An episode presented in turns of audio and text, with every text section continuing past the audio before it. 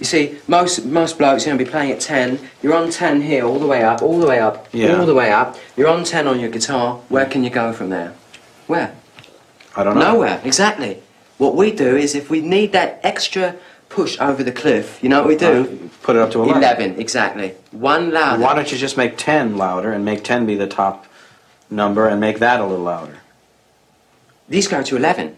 This is Jason Miller, author of Second Skin Tales and Truths from the Mosh Pit of Life, and you are listening to the Marketing Book Podcast. Welcome to the Marketing Book Podcast, helping you keep up with the smartest thinking in the quickly changing field of modern marketing. And now, here's your host, Douglas Burdett. Hello, thanks for joining me on the Marketing Book Podcast, where every Friday I publish an interview with the author of a new marketing or sales book. This show has been named one of the top marketing podcasts by Forbes and LinkedIn, amongst others, and has millions of downloads and listeners in over 185 countries. Don't worry about taking notes. You can find links to everything linkable in this episode's website page at marketingbookpodcast.com. And since I get to read every book featured on the show, if I can recommend a specific marketing or sales book or any other resource I know of for whatever challenge you're facing, connect and message me on LinkedIn, and I will do my best to get you pointed in the right direction. And to make sure you never miss an episode, you have a few options. The best way is to subscribe to the podcast on your favorite podcast app like Apple Podcasts, or go to marketingbookpodcast.com and sign up for email notifications. Or if you're on LinkedIn, find the Marketing Book Podcast page and click the subscribe button and maybe meet some of your fellow listeners. All right, let's get on with the show. Today, we welcome back Jason Miller to talk about his book, Second Skin Tales and Truths from the Mosh Pit of Life, published by Heavy Metal Thunder. Jason Miller is a digital B2B marketer who has held senior marketing roles at LinkedIn, Marketo, and ActiveCampaign. Before entering the B2B space, he spent 10 years at Sony Music developing and executing marketing campaigns around the biggest names in music. He is a popular and very different keynote speaker, digital marketing instructor at the University of California, Berkeley, and best-selling author of Welcome to the Funnel: Proven Tactics to Turn Your Social Media and Content Marketing up to 11, which was featured on episode 28 of the Marketing Book Podcast in 2015. Also, an accomplished rock photographer, Jason photographs the world's biggest rock stars on stages across Europe and the US. He shot more than 1 million photos, interviewed thousands of musicians, documented and published his work in the limited edition book Down in Front. His photos have been featured in Vive Le Rock magazine and on album covers of diverse artists from Warrior Soul to the comeback album of pop princess Tiffany. And interesting fact, he is not the Jason Miller who is the author of Sex, Sorcery, and Spirit The Secrets of Erotic Magic. Jason, congratulations on Second Skin and welcome back to the Marketing Book Podcast. Welcome back, friend. I knew this day would come. I am so happy to be here. Thank you for that warm intro. Uh, and uh, yes, it's been a wild ride. Yes. And there's only one person that doesn't need this question asked, which is Jason Miller. Are you ready to rock? I am 1000% ready to rock. I'm always ready to rock. It's always turned up to 11. That's the only question people don't need to ask Jason Miller. So, one thing uh, that was not in your bio that I, I just shared is that you were a bass player in a variety of hair metal bands and you wore zebra striped spandex pants. So, Jason Miller, be honest, as we record this, I can't see you. Are you wearing zebra striped spandex pants right now? No, no, I am not, but I still have them. And when I go on the Monsters of Rock cruise, um, usually every year, they do make an appearance. So I still have them. Uh, they don't look as good on me as they did when I was 17, but, uh, you know, I'm in that mode where I just don't really care anymore. I kind of do what I want to do. Such a fine line between stupid and, and clever. Yeah. Wise words. Yeah, so, so at this rate, you uh, will have officially been on the Marketing Book Podcast every 447 episodes. But I think that we can improve that uh, average because you have an updated version of Welcome to the Funnel and another book coming out about personal branding, Alive and Amplified. Yes?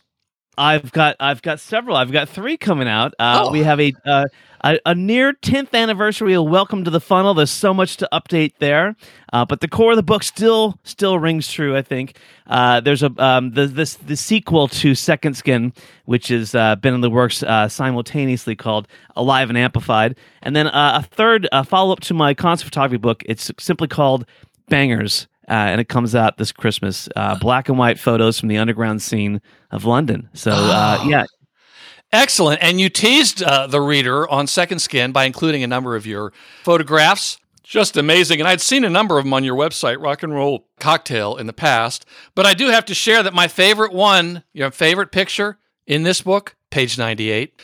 And that's the picture at uh, Royal Albert Hall with you, your lovely wife, Tricia, and your children, Jackson and Penny. Yes, and I tell you what, like sometimes I pinch myself and I think I'm in Royal Albert Hall, uh, just being in the venue. But I mean, I've I've shot some bands there. We go to the Christmas concert there. This what a magical, magical place. I mean, the, like like I got to take a step back and say, like I live in London, uh, which blows my mind, uh, and the fact that that I get I get these experiences with my family, uh, it, it's incredible to me. It really is. Oh gosh! And I should also mention for uh, marketing book podcast uh, listeners who are playing the home game, you also made a special guest appearance on the limited time series "Authors in Quarantine Getting Cocktails," and I will include a link to that as well. Uh, as your earlier episode uh, on this episode's website page at marketingbookpodcast.com. And you know what? There's a few other books that I'm sure you've read that have been on the show that intersect with rock music and marketing. And I'm going to include links to those interviews uh, at this episode's website page, uh, also at marketingbookpodcast.com. So the book has been endorsed by a number of heavy hitters like Ann Handley, uh, Doug Kessler, Laura Gassner Otting, John Burkhart, and Mark Masters, to name a few. And Doug Kessler, who is one of my favorite writers, he's with Velocity Partners in London and, and another American living in London like you. And I should add, uh, Doug, like Andy Bernard on The Office, is a Cornell graduate. But I just want to quote uh, from uh, what he said. Only a story like this could create the bizarre combination of leather, weed, B2B marketing, and death metal that is Jason Miller. I couldn't stop reading. Neither could I. Next thing I knew, I was missing NFL games because I started reading this in the morning and it was like, no, no, no, wait, I want to find out what happens next. And then uh, Mark Masters uh, with uh, You Are the Media, who lives down in Bournemouth, England. Uh, big Bournemouth fan. Go Bournemouth. And he's also the author of Content Revolution. Uh, he's a past marketing book podcast guest. And interesting fact, he was the very first British author I interviewed. And uh, I think the only one that actually drank beer while he was being interviewed. But I mean, it was the it was the cocktail hour in England, so that that's fine. he wrote, Here's a story about the importance of reinvention and the crossroads we all face. Jason shows us that when we find ways to shed our skin, we create opportunities, learn new skills, catapult our efforts, and make a meaningful impact in the ever changing landscape of possibility. As our hero says, do you always. So, Jason, uh, years ago, I'm a a fan of a number of the bands you mentioned in your book, uh, but also REM. And I remember years ago, REM had a, yet another album come out. And for the promotional tour, the lead singer, Michael Stipe, did not participate. And instead, it was just Peter Buck and Mike Mills, the lead guitarist and the bass player, who went on, did the tours and were on all the news channels and so forth. And they said, "Well, wait, wait, where's where's Michael Stipe? Where's Michael Stipe?" And these guys explained that what normally happened in these interviews is that the journalists would maybe ask a question or two about the the songs or how they, you know, where they recorded it, how they did it. And then they would very quickly jump into the soul of Michael Stipe and start asking him the most personal, piercing questions, which you know, good on Michael Stipe to, to put up with that for so long. I, I could never do that. So they said, you know, he's just going to sit this one out. And so I don't want that to happen to you. I don't want to jump too too far into your soul, although you bared it uh, in your book. But I'm going to read a couple of excerpts from the book and then ask you to talk about your, you know, your foundations from growing up to getting your first job to where you are now at the top of the B2B marketing world to where you are, which is maybe the first third of the book or so. And then in the remaining time, I want to ask you a series of questions that I think would be really, really helpful for marketers from the standpoint of you know marketing their organizations but also marketing themselves which of course goes right into that other book you're you're working from so but i don't want to get i don't want to go into it too much but i do want you to set the stage and i want to start by reading the introduction. You write quote by being rock and roll. That's the short answer to the question how does a teenage metalhead from a dysfunctional home in missouri's boondocks get here? Where's here exactly? Well I've been called a B2B marketing expert, sought after speaker, award winning concert photographer, best selling author, to which I insist on adding 80s metal karaoke idol and Seinfeld trivia sage. Yet I've done a lot, been through a lot, seen a lot, drank a lot, smoked a lot, good and bad and ugly. This is my Bizmoir, like a, a memoir, but it's Bizmoir, to borrow the term coined by my twisted sister friend, JJ French. These pages recount my personal and professional journey, served up with a few marketing insights because any professional success I've had is rooted in life experience. In my 40 something years, I realized that who we are, what we do, and what we learn are inextricably linked. If we apply what we learn, we grow. If we don't, we stagnate. Like it or not, life only marches forward. Our choices are lead the pack, follow the pack, or choke in its dust. My instinct is to keep pushing boundaries and shedding the old. This is why I've called my book Second Skin. But I remain true to myself simply because I don't know how to be anyone else. And then I want to jump all the way to the end of the book to uh, pages 96 and 97 and, towards the end of the book you were talking about trisha and your uh, your relationship and your family and uh, you write that one time she commented that I was a broken man, and I agree. Who wouldn't be after all that shit I've been through since childhood? and then on the next page, you write, I still pinch myself when I think back on how I got here, from the chaos of my adolescence to the collapse of the music industry. Sometimes I feel like my life began at the age of 36 and that I had some serious catching up to do. But the reality is that I am the product of everything I've been through and not just what I consider the good bits. So, Jason, now take us back, if you would. Uh, take as long as you need and, and, lay the foundation that I've just touched on there. You know, your childhood, your early career in the music industry, your, and your transition to the top of, of B2B marketing. Yeah, so I think without going too far back and, and taking away from the beginning of the story, you know, I think if we jump into what you know, I, I was just a, a I, I think metal, heavy metal. One of the central themes of the book is is you know having something to help you through uh, the hard times when there's no one else there. And for me, that was always heavy metal, and it became this central theme. And uh, you know, to be honest with you, uh, and I talk about this in the book. I, I, had trouble fitting in in in high school. I didn't know I could. I, I wasn't a jock. I tried to play sports. I sucked at them. Uh, I wasn't smart enough to be, uh, you know, a nerd. I guess we're all. I'm, I'm, kind of a heavy metal nerd. I wasn't smart enough to be in, in chess club or anything. Um, but there was this little group of heavy metal kids. Uh, and they'd take anybody. They'd take all sort of the the the misfits, if you will. So it kind of fell into, I think, much like like most of us fall into B two B marketing, I would imagine.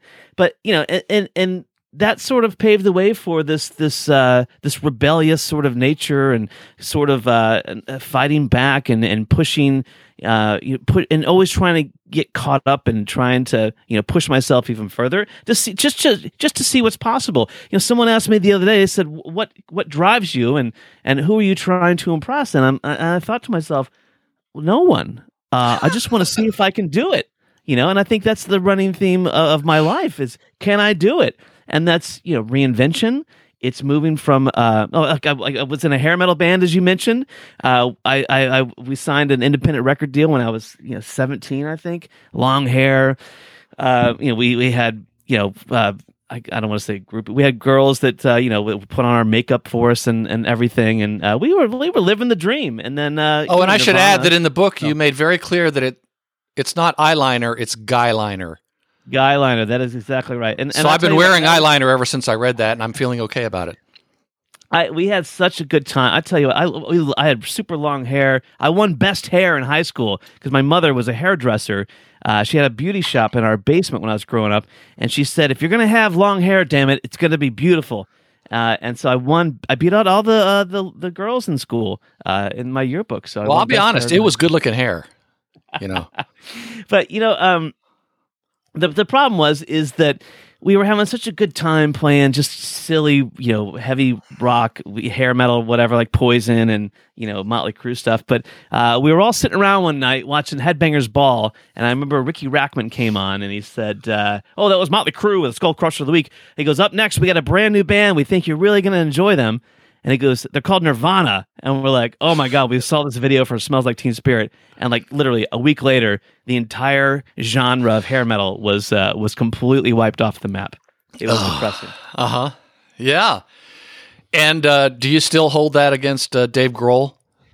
Uh, you know, uh, Dave, Dave is Dave is one of the last rock warriors and the champion. He's he's our you know he's our he's everyone's hero in rock and roll. So no, but uh, I am glad to see that hair metal had a resurgence and it's still you know it's kind of the cool thing now, but back then it was not. But yeah, anyway, but that I mean that's that's just one of the moments of reinvention, right? So reinventing from hair metal into uh, into something meaningful in this new direction. Um, you know, I, I eventually figured that uh, you know the music I wasn't going to make it in a band. Uh, I, well, God, it was crazy to think. I guess I would. Um, so I went to work in the music industry and live vicariously through the artists I work with. But also, uh, I love turning people on to new music. I still do. And I thought that was, you know, that was my goal. And so I put everything I had into it, uh, and I pushed and pushed and pushed. Got a job at Sony. It's all all the stories are in the book, and um, and then I watched that industry that I love so much, you know, fight digital instead of embracing it uh, and try. Well, to now the let's let's, stranglehold. let's hold up for a second there. You, you were in, I guess, St. Louis at that point, and what was it you were doing for uh, Sony? Because people need to understand this is before we had any kind of streaming. Yeah, so uh, I was I was what they call a college marketing rep.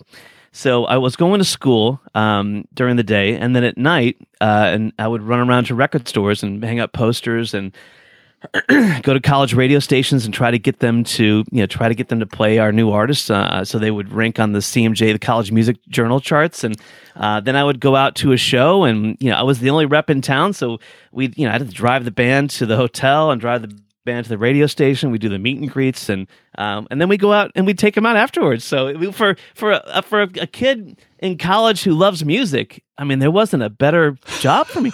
And this is this is man this is this is 90 98, 99. So this is the dawn. I was out with System of a Down, you, know, when no one knew who they were on a van. Uh, Mudvayne. Uh, we were out with Slayer when they when they were kind of having their comeback, and uh, Incubus when they first started, Korn when they first started. So all these bands that you know that became these that reinvented metal pretty much. Uh, I was with them, and I got to see this, and including Tom on, Morello from uh, Rage Against the Machine, and the mm, record company said, "Whatever you do, don't take him to a strip club." uh, that there was this thing like you know in St. Louis. There's not a lot to do in St. Louis, right? So uh, in East St. Louis, um, just across the river from downtown, uh, there's no liquor laws in East St. Louis in Illinois. So there's a little oasis called Sauget, Illinois, and it's two strip clubs and a and a club that's open 24 hours a day. And it's literally you know you can go over there and stay there all like we. I remember in college they closed from I think from six six to six thirty. Uh, just to sweep out the floor In the morning? We went outside. Yeah, in the morning we went outside and go back in. So yeah, it was that's what you did. Well, they wanted you to get some fresh air, I suppose. yeah, but it, it and the the Tom Morello story is funny because he was uh this is when Rage was you know at their peak peak of their powers pretty much, and uh I Causing I trouble for the. BBC, as I recall. What's that? Causing trouble for the BBC, as I recall. Yes, yes, exactly. um, they were they were very um, they were very political and they were very uh, they were very driven. So I will say that. But the nicest guys you you'd ever want to meet. Um, and and Tom was, I guess he had family in Chicago and he was driving this Porsche uh, back to L.A. and it broke down in St. Louis. And this whole story's in the book. Um, and uh, and I got a call out of the blue. Uh, said, Jason, this is Tom Rowe. And I was rushing to get to another gig that night. And I thought it was my roommate like messing with me. So I told him to F off and I hung up on him. And then five minutes later, uh, Epic Records calls me and says, "Hey, Jason, Tom Morello's car broke down. He might be calling you." And I'm like, "This is like a part of a movie. This really happened. Like I can't make this up." And and then I'm like, "Oh my god, oh my god, oh my god." He, I think he just called, and so uh, he did call back. And I mean, like you've seen this like play out in hundred movies, but this really happened as before all those movies. and and he said, "This is really Tom Morello." I'm so, so Tom, I'm so sorry. Anyway, we, we went and picked him up at a, at a block in front of a blockbuster video or something. He was waiting there, and then we took him out, and then uh, we had a great time. It's the story. I don't remember the story. It's all in the book. Uh, but then the next day, I think we got in at like 4 a.m. and we got in uh, the next day. Like we we were we it was Saturday, and we slept it. We took him to see Dick Dale. Funny enough, uh, uh, and uh, I remember we we woke up probably like two two p.m. in the afternoon. Me and my roommate Chris, and uh, and he, he called again. He said, "My car's not ready. You want to go out again?" I'm like. Yeah, sh- I mean, what do you say? Sure. Uh, and we had just the, the best time ever. He's such a cool guy, uh, and he's so good to the fans. I mean, one of the best people I've ever met. I think, industry or not. Yeah, and those uh, performers are also so, some of the hardest working people. Uh, people don't always realize how how hard they have to work and how much goes on uh, behind the scenes. So you started to touch on this, but let's get into how inertia and short sightedness started to sink the music industry because there was a lot of frustration you started to have with the music industry and pr- your employers. And it started to remind me of David Meerman Scott, where he worked in the news industry and he was mm-hmm. being told how to market these, these organizations. And he said, no, let's do it this way. And he got ultimately got fired because they said, no, you're, you're, you got to do it the old way. and the rest is history. He then wrote a book on the new rules of marketing and PR. So talk about what was going on there because it also reminded me of Kodak, where Kodak invented the digital camera, but they thought of themselves as being in the film and the chemical industry. And it's just, it's sometimes just too hard for an organization to make that transition. Well, you know, it, it's what's interesting to me is that you know, uh, and I talk about this in the book. Like, it, I think it could have been different. I mean, I was low man on the totem pole, like at, at Sony for for a very long time, and um, but I was out in the field and I was with the artists, and I sort of like saw a lot of things firsthand, and I knew how they were feeling. Um, and it was, and there was some really like you know when when you have a band that you love and and you see the potential, and they tell you that their entire life's work is in this album, and they get one shot, uh, and if it doesn't work, then that just gets kind of tossed to the side, and they move on to the next thing. So I, I think it was, you know, it was largely driven by radio. If you didn't get, if you had a single uh, and it didn't get on radio, uh, even if it did get on radio, if it didn't get traction and blow up right away, you're, you're pretty much doomed. So I'd say nine out of ten bands just never, never even got a, a, a chance. Um, and then you know, but I will say this though. Look, there's some super smart people, and I some great people. I don't want to. I, I, I don't want to say it was all bad, but you know, there when the machine, when the major label machine worked, it worked incredibly well, and I think you see that through the superstar artists. You see it through you know Incubus, the ones that worked Korn, System of a Down, Mudvayne, etc., etc. John Mayer, but when it didn't work, you didn't hear about it. They just the bands just disappeared. Uh, and the book Second Skin, uh, Second Skin came from the title of uh, the Mayfield Four, uh, their second album, which was uh, on Epic and supposed to be this this re- it was it was a masterpiece, one of my favorite albums of all time.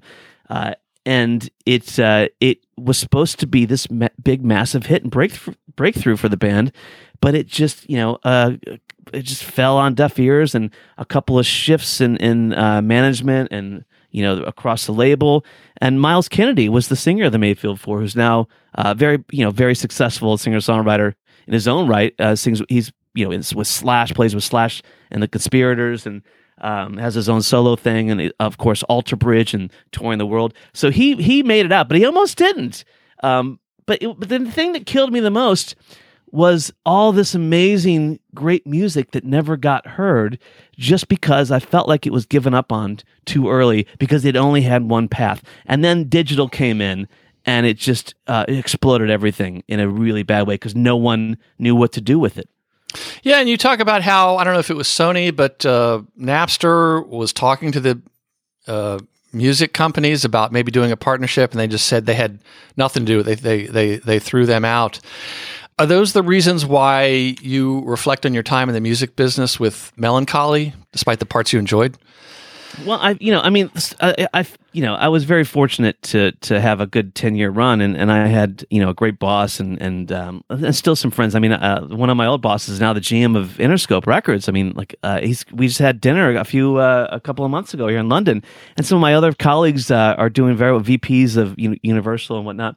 So, but it was, I, I, I it wasn't that the the problem I think that I have is that I wasn't able to to really showcase what I could do because I was kind of stuck in the field and Mm-hmm. and I was never in an office situation. But I also felt that I came out with a lot of good ideas that were really hard to sell uh, in this new space because it was so it was so new. Yeah. and it was I think everyone was scrambling to try to figure things out. I mean, there's a there's a story literally like a friend of mine, and it's in the book as well.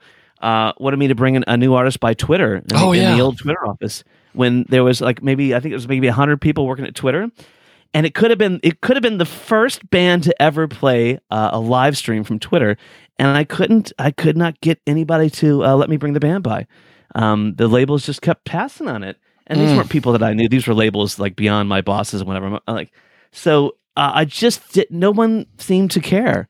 Uh, and and it frustrated me and i had to tell the guy at twitter which i knew was going to be the next big thing that uh, no we can't bring the artist by so someone else got it one of the other labels finally figured it out but Right. Yeah, and then was they probably felt like they that, wasted their time with you, and then they might not have thought of you first the next time. So let's go that last, let's connect that last dot. Talk about, well, you the, as the as the as Sony was kind of consolidating and uh, dropping people, they would move you around to different cities, and at one point they moved you to San Francisco.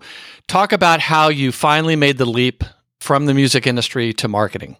so yeah i mean 10 years in marketing and i felt like i hadn't learned anything and you know um I mean, it just it just kept getting worse. They kept you know the, the CDs were declining in sales. Streaming wasn't really a thing yet. Uh, they didn't have a model. You know, iTunes was the only avenue of selling singles for ninety nine cents, and and you know there's no money to be made there. So yeah, I kept getting calls saying like you, your job's been eliminated. But like again, I, I I had a good boss and they they believed in me. They just it it what that wasn't enough. So I got um you know I got a call from Austin and uh, they eliminated my job there. I moved to Houston. Then my job got eliminated in Houston. Then I moved to Dallas. Then I got eliminated in Dallas. Then I moved to San Francisco. But they moved me to San Francisco so I could be closer to the digital space, right? So you know iTunes was out there, Apple, Google.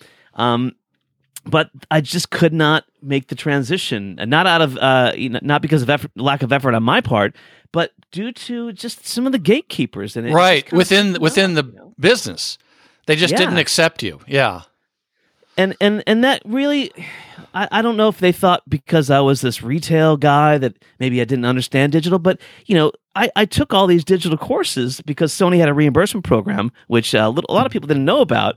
Uh, and so I was taking these accelerated digital PPC courses and research, and and I got three certificates in a year and a half. And I mean, is one of the classes that I'm that I teach at UC Berkeley now, which is ironic. But you know, I I felt that you know that it was up to me to to get these skills while I could, uh, and then I had to figure out a way to get out because it wasn't ever going to transition. hmm so they were actually pay, paying for you to learn what you could do at your next job which i thought i, I thought that was somewhat ironic Yeah, and and true story. Ironically, uh, on the, right when I finished these courses, uh, I was doing a lot of um, digital ad strategy and PPC stuff with with Google, and um, the international team asked me to help them out with some stuff. And then after uh, I quit, they uh, someone called me and asked me if if I could do some consulting for them. And I thought, you, I used to work for you, like, and I tried.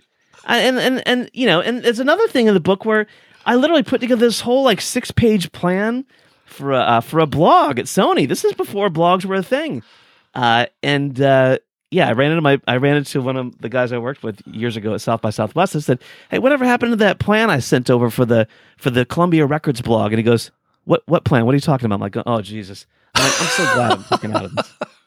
That's- right you talked about be the media instead of relying on like let's say rolling stone to get the word out Yeah, yeah, and, and it was it, it was just you know again uh, there's there's it's just so mi- so much confusion, and nobody really knew. Um, it, digital just came up so quick, and with Napster uh, and the value of music, the perception of the value of music dropping so quickly. Um, and, and again, but it's, it's the classic tale of what happens when you try to fight disruption. Yes, we all yes. know what happens now. Yes, and I can understand why people think the way they do, and you know, a lot of what you're saying really is is an observation, probably more than a, Yeah. a criticism.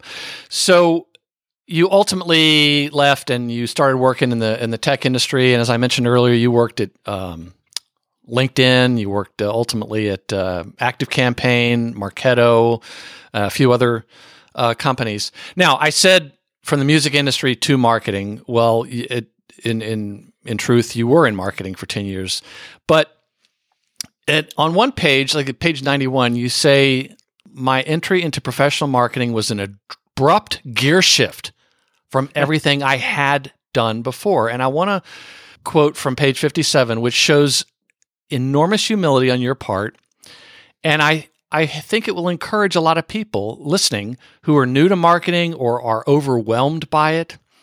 You said, I didn't know what I was doing when I began working in digital marketing. Does that surprise people? I, I remember, like, this is true story. Like, I, I, when I left Sony and went over to uh, my first job, I got my foot in the door at a little startup called Zoomerang uh, Market Tools. Uh, Zoomerang was the product; uh, it was a survey tool, and I got my and and the only reason I got that job is because I started my own blog. I started Rock and Roll Cocktail, and I just started writing about things I was learning about. This is a classic scenario. This is how I built my reputation at Marketo. You have a problem, you uh, you find an expert, uh, interview them, and you write about it. And I did that in my own time on my own blog, and that got me in the door, even though I didn't have any digital experience to, per se. But yeah, and, and this is a true story. I remember uh, there was a guy I was working with, and he said, he goes, uh, "Hey, we have this email campaign going out, and you can you can uh, click on this, and you can download uh, a PDF ebook." I said, "You can download a PDF ebook? Are you kidding me? This is the coolest thing I've ever seen." That was how naive I was. But you know, I had no idea what I was doing, so that just meant I had to work twice as hard. Uh, but I'll tell you what, like like that's what drives me is is the things I don't know, but the opportunity uh, was there uh, to to smash it, and that's kind of what I do. And I will tell you this: even to this day, every time I start a- a new job or a new project, every time I think to myself, I don't know what the hell I'm doing. Oh, that's such great advice for everyone. And I just want to add to that. There's uh, two things. One from page eight, you talk about stagnation. And you say it's one of your most hated things where it remains to this day. It fuels your desire to be in the vanguard. It's an obsession, which is what's required to keep up in digital marketing, where change is relentless. Some burn out or become complacent. But for me, that's a fuck yeah, let's go.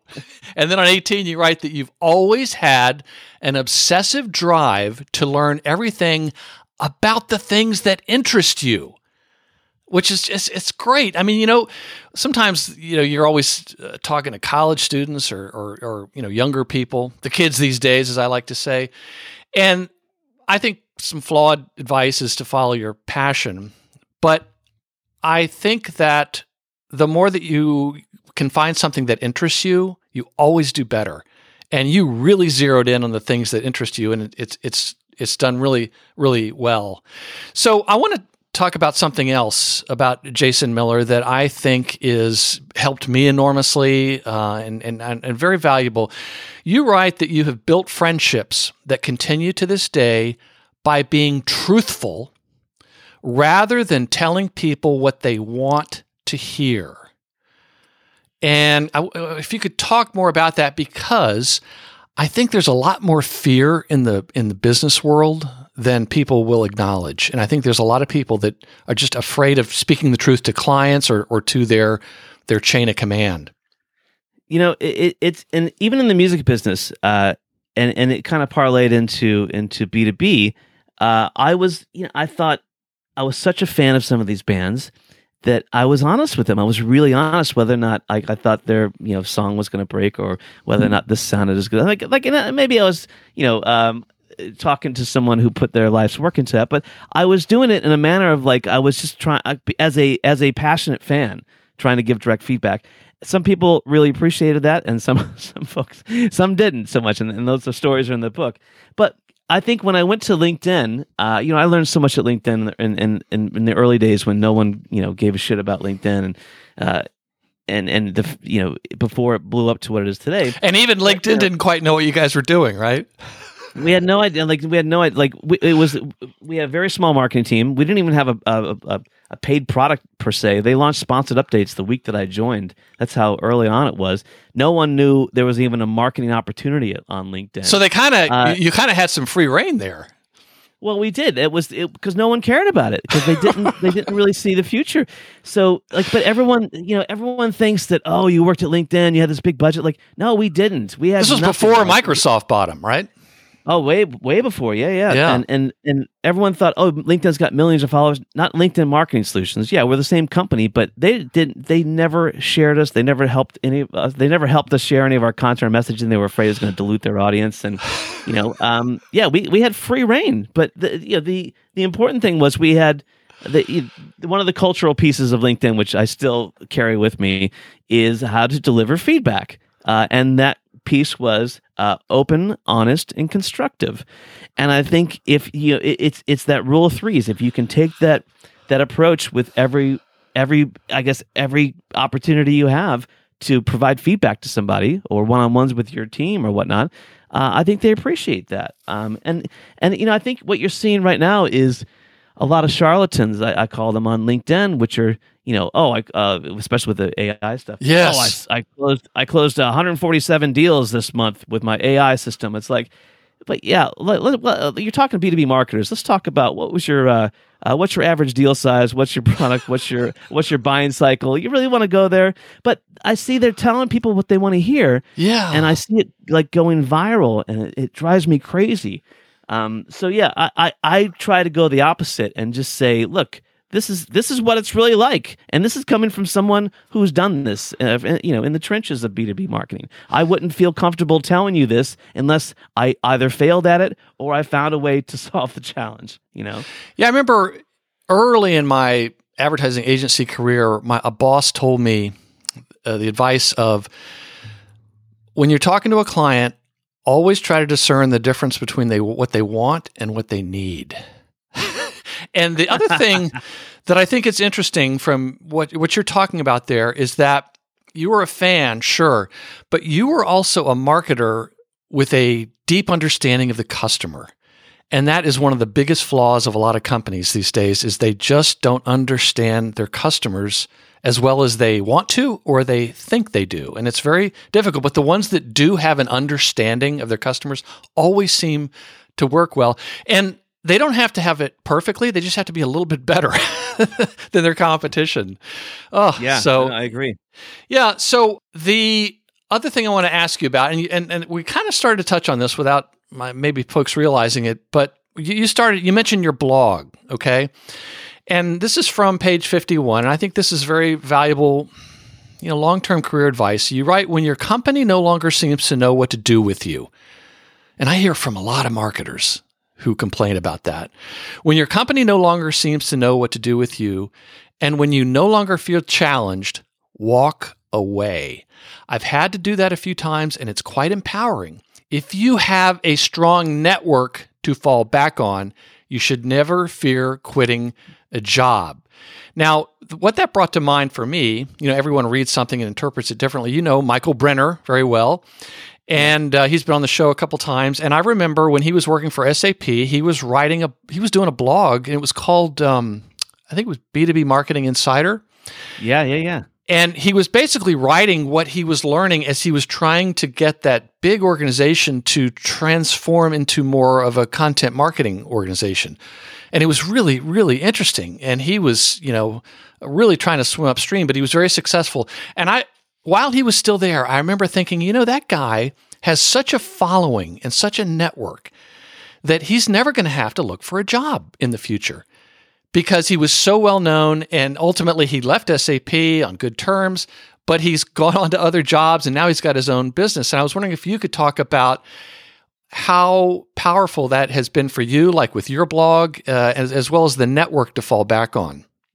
Well, I think it, it's you know I love Michael. He's su- he's such a good guy and he's Yeah. so smart. Uh, and and again, he was he was one of the influencers like the like on my list when I started at Marketo. I'm like I gotta meet this guy. I want to guest blog for him. I was I, I, he's so brilliant. And uh, we spent many many nights at Content Marketing World, you know, in in the pubs and whatnot. But um, but the lesson there again, it, it it's it's really nothing new outside of you know uh, the the old quote, um, you know, don't hate the media, become the media. If if you can't get traction Yes. of people talking about you or or building or, you know your your audience, like you know, you got to find your tribe.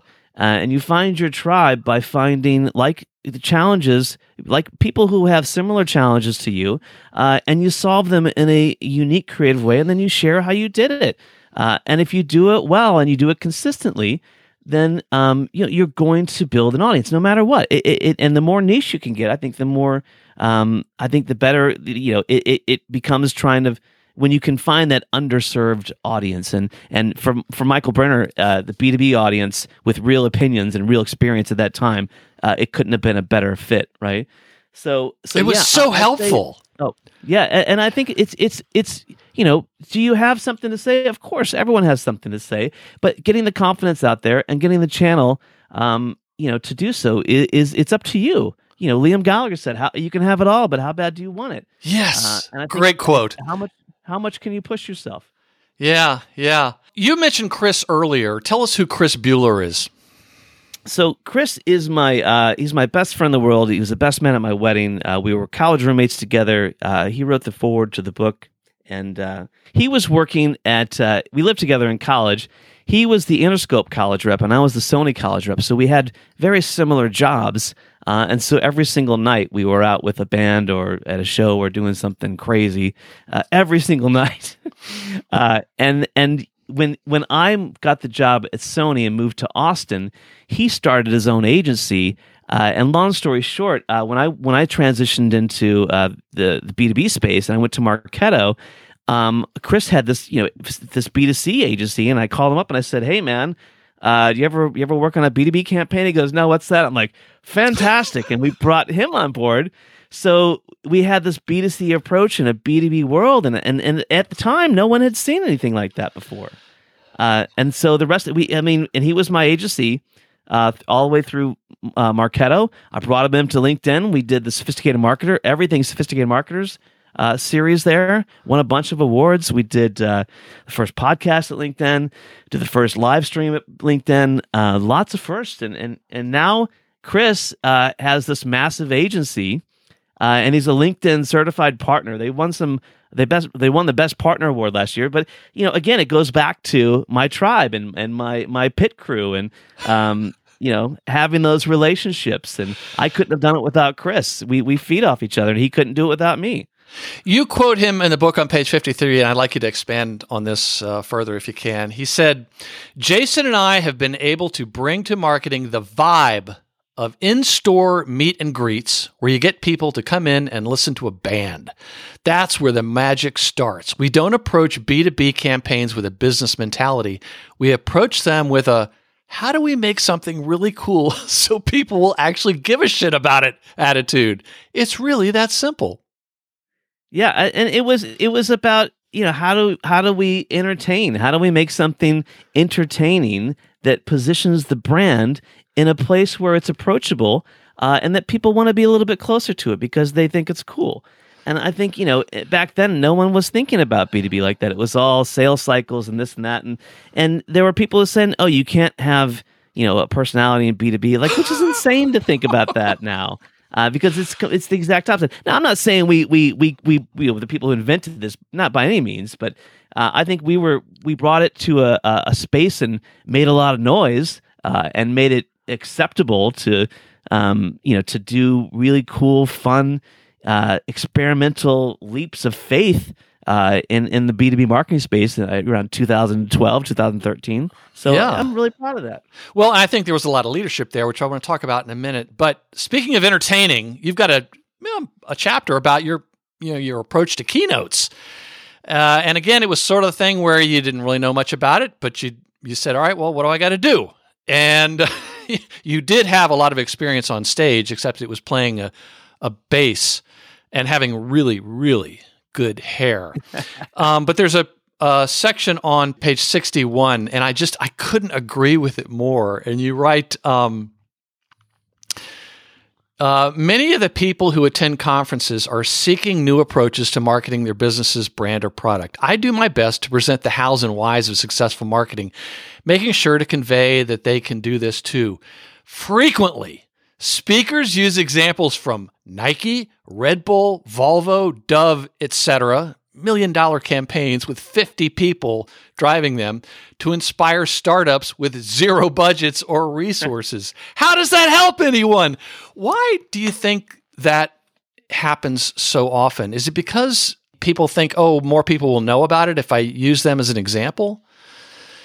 I think because it's easy. I think because Yeah. it's easy and it's it's easy to to relate to very quickly, right?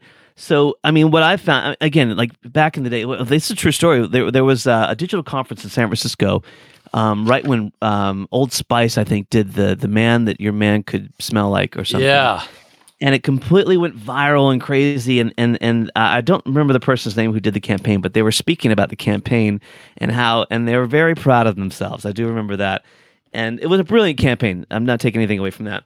But I remember uh, that someone in the audience uh, came they said are there any questions? And somebody in the audience said because they were really you know blowing themselves up like oh yeah it was super easy. We came up with this. And and someone asked them a question. They said uh, if it's so easy why haven't you done it again? Uh, and the guy the person got really pissed off and, and walked off stage. And but you know it, it's it again like i think you see you, you see the same examples because they're easy. Red bull. Yeah. LinkedIn, like the other day someone posted a carousel like oh brands you need to be like. It's like are you kidding me? The best coolest brands are the tiny little businesses who don't give a shit who are having fun with their messaging and uh and and really doing the surprise and delight and, and having personality and poking fun and you know it, it I, I just they're just harder to find. Like Marcus And- and- Sheridan's pool company. Yeah, exactly. It's a classic example. But you know, even um, even there's a sock company here in London uh, called the London Sock Company, and I, I love socks. I think all marketers love socks for some reason. And they put this. Uh, they had an email go out, and they said that they would donate um, two pairs of socks for every pair purchased uh, in in December to a charity. And they messed up the copy, and it said 22 pairs of socks and uh, they came back and said, "You know what? We're gonna go ahead and honor that anyway." And I thought that was like, it's just really funny. So they took a hit on it, but like these, yeah, they had the fun and personality. And uh, I just ordered some stickers for uh, for my blog, and I found this little sticker company that I never heard of before. Uh, most delightful, fun experience. Like I feel like I'm close. To, I feel like they're my friend. Uh, and and you know these are the examples that you don't see because they're so infrequent uh, and they only happen to a small segment. So they're harder to find. Hence, uh, it, it's more difficult for a marketer to pull it into a story. Yes, uh, I believe it or not, a couple years ago I got a book. I get a lot of books now, folks interested in being interviewed. And this was one book where they profiled like five companies and what they're doing right. And I can't remember the exact ones, but it was like Nike, Google, Amazon. it was all the usual, su- you know, Airbnb, all the usual suspects. And it was like, no, I, I don't need those examples anymore. So I touched uh, earlier about uh, on thought leadership, and I just wanted to talk about that thought leadership. It's one of those terms that's uh, very important in marketing, and it is, I think, very, very misunderstood. And actually, there was a, a book on thought leadership uh, by Bob Buday that was on a while back. I'll include a link to that interview that I think people should uh, listen to.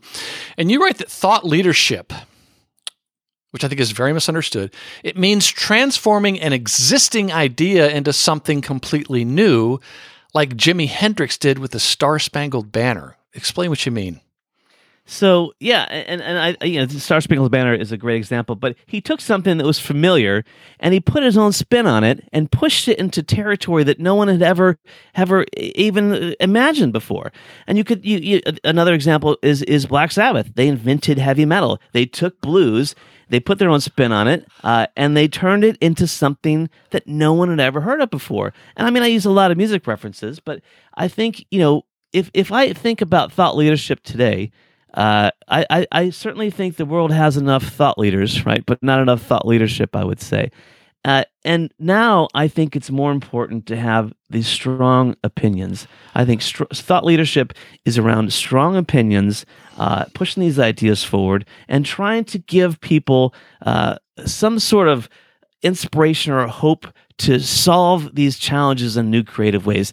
And it, it, it sort of also ties into, uh, you know, I talk a lot about creativity and, and creativity and marketing, which always always sort of falls by default into the oh well I'm not creative enough or uh, creative is only for artists and musicians and and this is this creativity isn't necessarily a, a specific skill that's related or you know related to a, a specific task but it is certainly a skill and it's something that can be learned Yes. and it can be something something that can be practiced. And so I think there was a new definition I saw of creativity, which I think I put in the book, which is not only um, you know the art sort of definition, but uh, creativity in the sense of coming up with a an elegant a new solution in a creative way right and i think that's something we can all sort of focus on is not looking at creativity as an art or music sort of how, it's always been looked at in the past but as a unique way of finding new solutions and and brainstorming and spitballing uh, and trying different approaches and i think that's like sort of the critical piece there Yes, and there have been, I think, at least three really, really good books on the show about creativity, which talk about what you just mentioned. It's more of an approach. Connect, you know, it's like it's like getting in shape. It's it's it's not some lightning in a jar you suddenly get. I'll include links to those on this page as well. But you just touched on something. I want you to say more and, and, and help folks understand. You say there's the world has enough thought leaders, but not enough thought leadership. Explain explain more about what you mean there. Well, I, I think, you know, um, the fact that anyone can become a thought leader today, I think, you know, is, is both you know, empowering. Back to your LinkedIn newsfeed. yeah, also dangerous. And, you know, Doug Kessler, well, back to Doug Kessler, you know, when we did um, uh, B2B Dinner for Five at LinkedIn years ago, uh, tiny budget, by the way, uh, scrapped it together, but we did a lot of had a lot of fun with that. You know, uh, Doug said something that sticks with me to this day, and he said uh, it was when all of the um, the journal, uh, all, all the uh, the like different um, uh, blogs and big journals were going away, and and he said, you know, one day uh, editorial jobs were uh, from the big mass media companies were going away.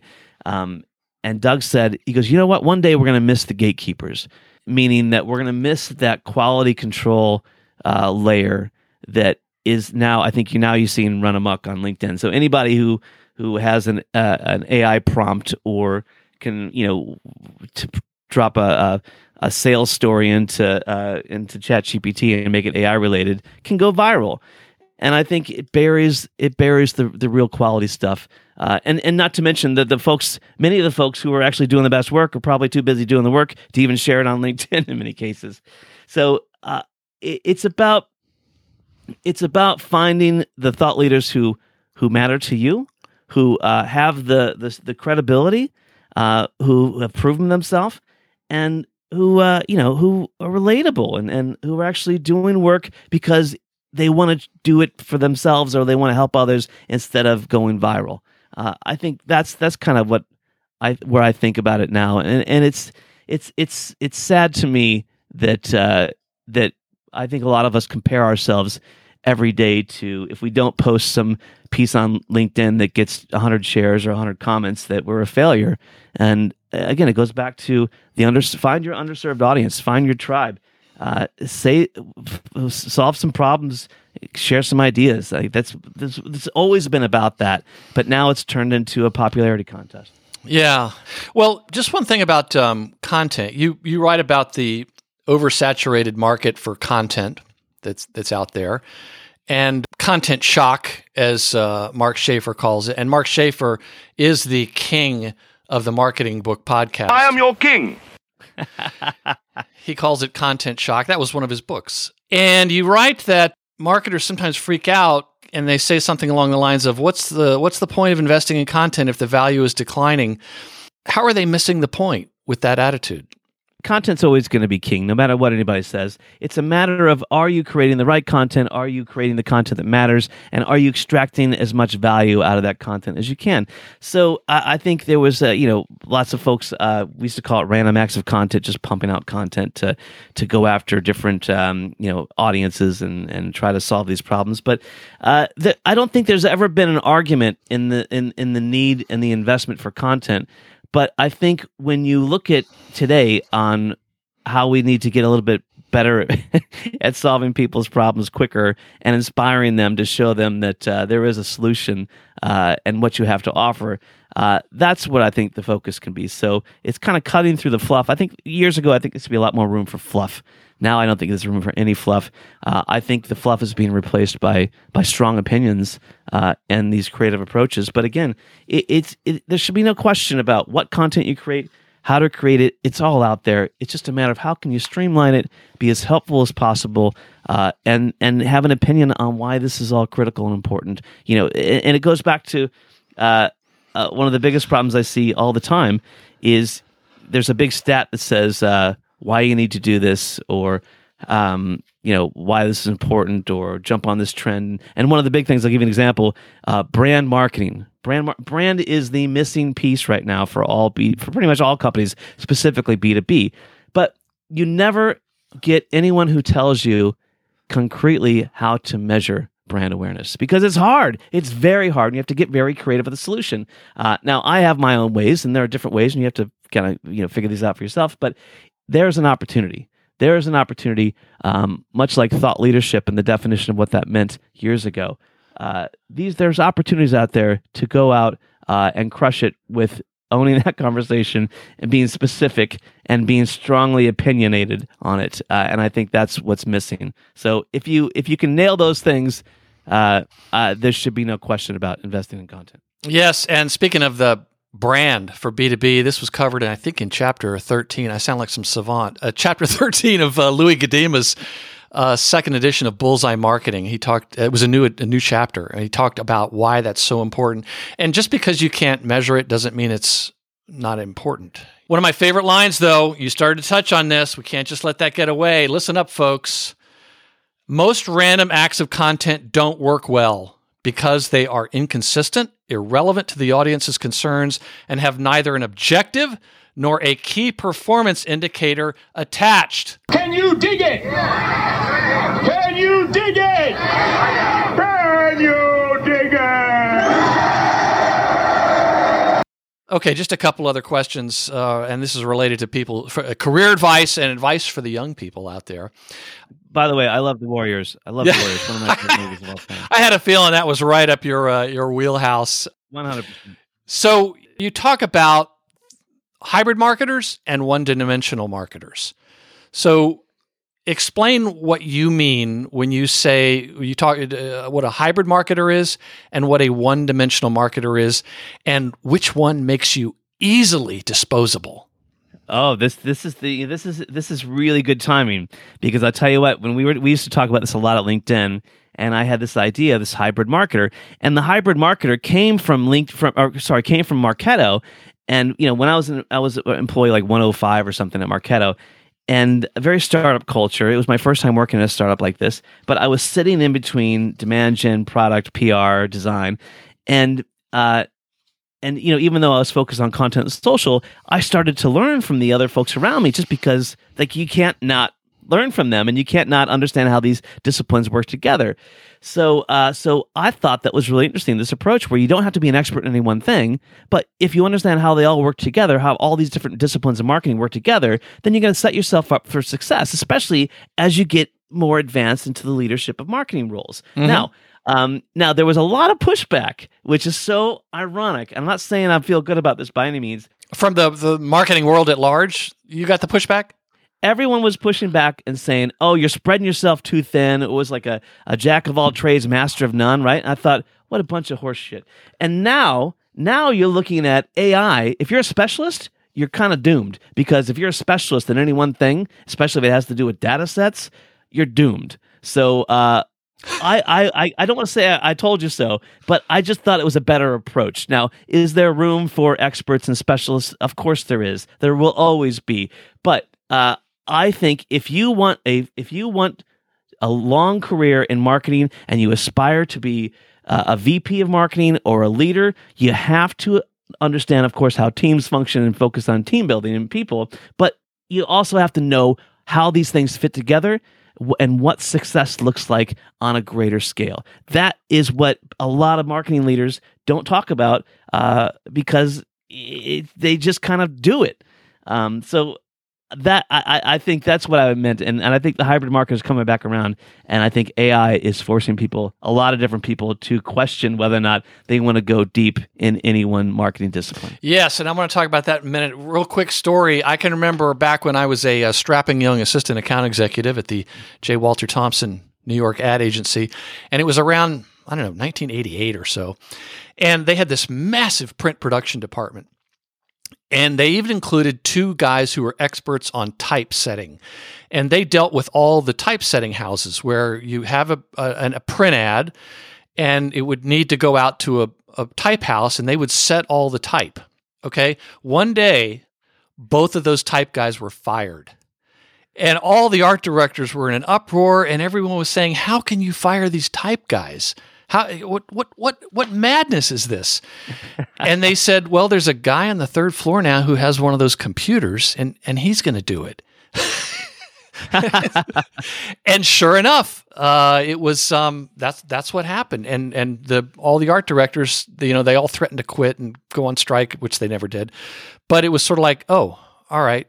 And all the type guys were gone. So if you're an expert in a particular area, just think about, you know, could you suddenly become uh, a type person, or if you're a, you were an expert on Google Plus, um, all that could could suddenly go away. So anyway, uh, just on a personal note, I, I have to laugh, Jason Miller, when occasionally I'll get a a pitch or maybe somebody on LinkedIn will message me, and they're like a 22 year old agency growth consultant. And you know, I just I'm thinking, I you know, please, I, I I'm just not sure how much experience you've had growing growing an agency. so on page page 104, you wrote, "Ageism is a bitch in the workplace, in your hobby, in general, but in marketing."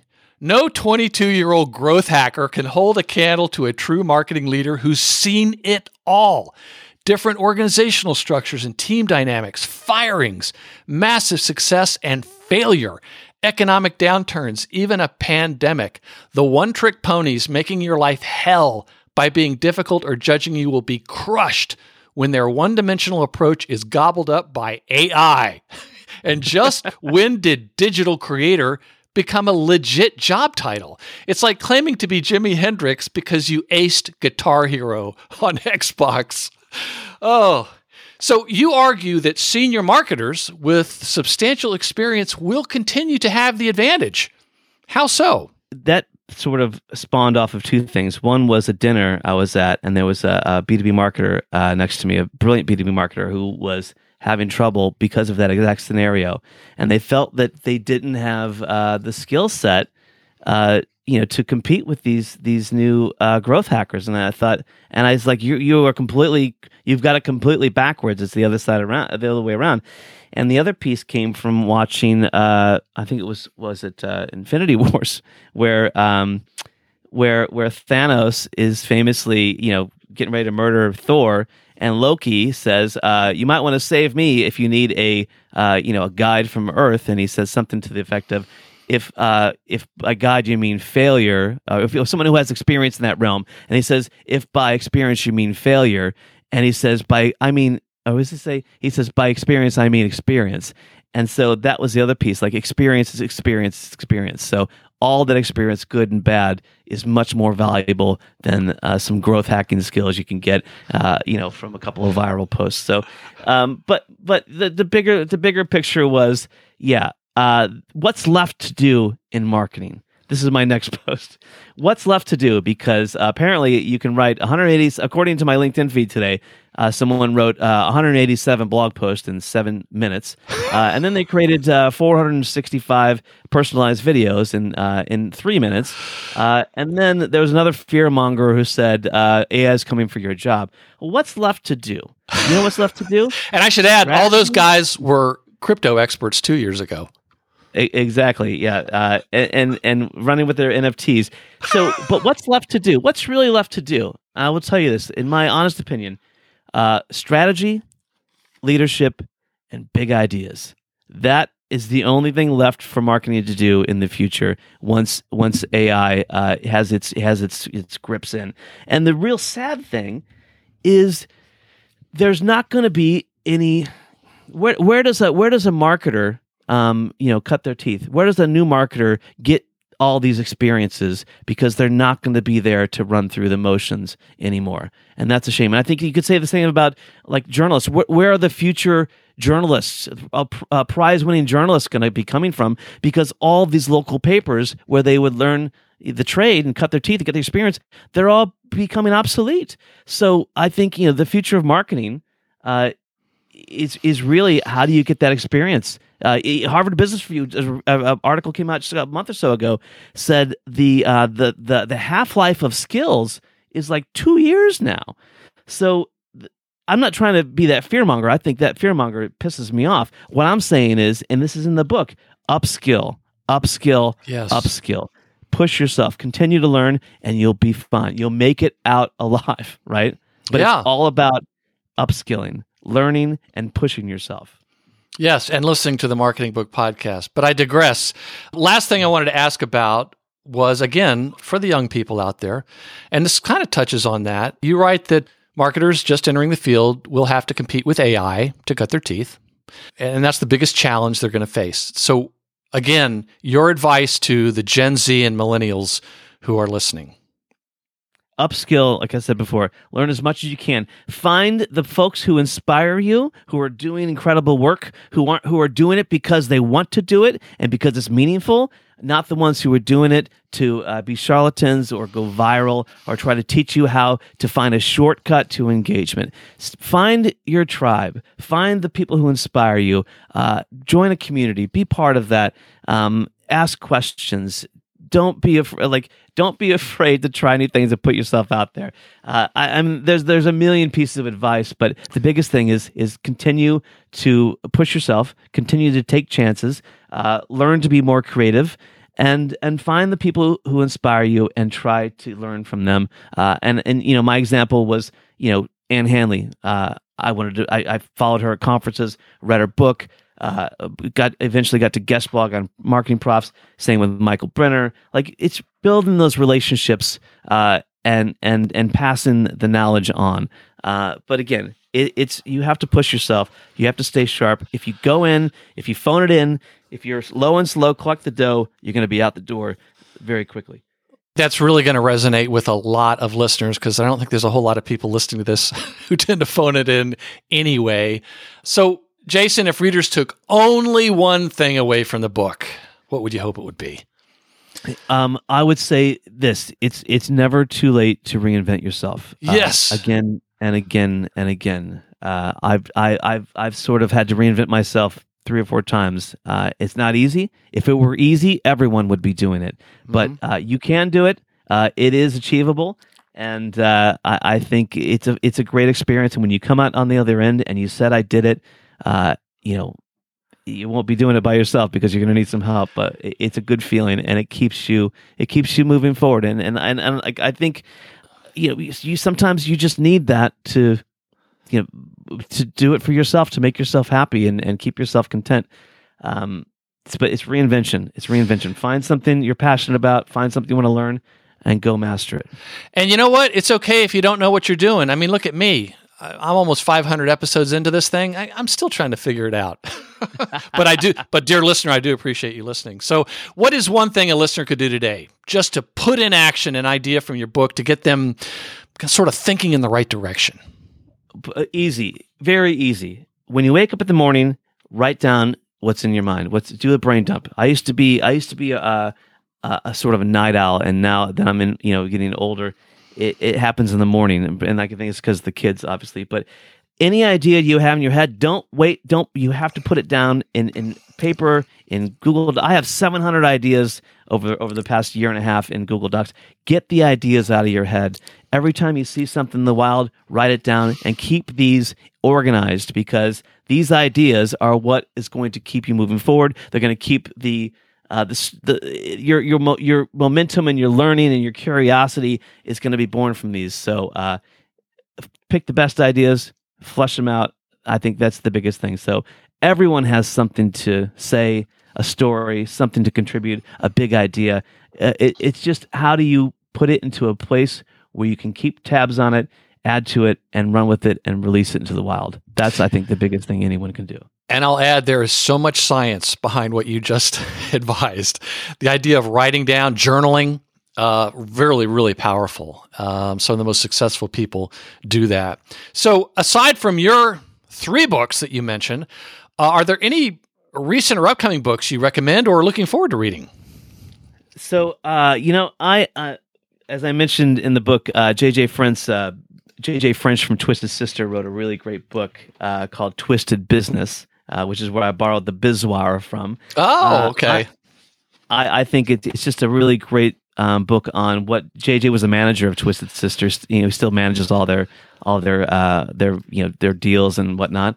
Um, but he ties in these personal stories, and I think uh, that's what I'm really into. I'm really into uh, uh, biographies right now and, and learning from others, and um, that that's that's kind of my my thing. It's the personal stories tied in with the business lessons, and I think that's the future of what where a lot of these cool books are heading, in my opinion. I, I wouldn't be surprised because your book was so much fun to read. It was meant to be like a movie, like uh, you can get through it in two hours and hopefully one or two settings, and uh, and and there's also this this theme of um, you know these short stories, like these different anecdotes pulled together, right. uh, which I really like that that theme as well. So yeah, it would make a great uh, screenplay or um, uh, a Netflix series. But I should warn you, I'm full of ideas as long as I don't have to uh, implement them. Hey, real quick, tell us about rockandrollcocktail.com.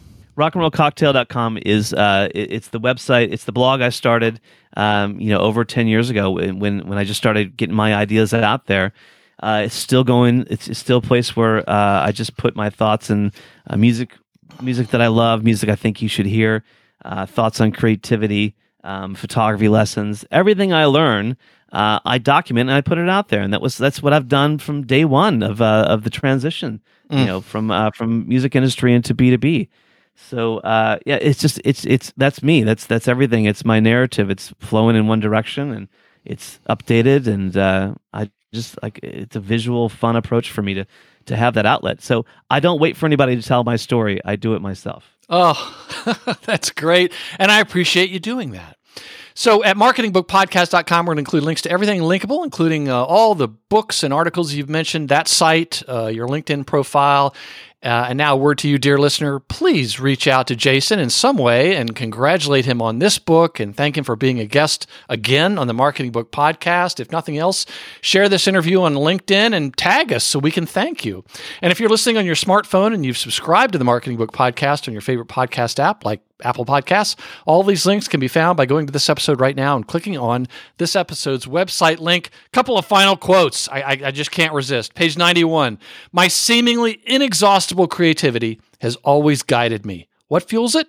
An unrelenting appetite for inspiration and learning, surrounding myself with folks who navigate the marketing maze better than I can, and being open to new approaches. The growth mindset isn't just a fancy phrase. And from page 105, if I had to sum up my life, I'd say that it's a story that wasn't supposed to happen, but it did. A teen metalhead's dream of rock stardom, becoming music marketing, becoming digital marketing, becoming public speaking and publishing, becoming concert photography, becoming. The iterations of self should only end when you're pushing daisies. If you cannot keep shedding your skin, you risk being a waste of skin. The book is Second Skin Tales and Truths from the Mosh Pit of Life. The author is Jason Miller. Jason, thank you very much for returning to the Marketing Book Podcast. I am so thrilled that you invited me back. I'm a big fan. You know that. Uh, so uh, thank you for um, thank you for everything. What a fun, what a great conversation. Well, and as- to paraphrase John Lennon, I hope I pass the audition and uh, that you'll return. One thousand percent. Anytime, you know, uh, say the word. Can you dig it?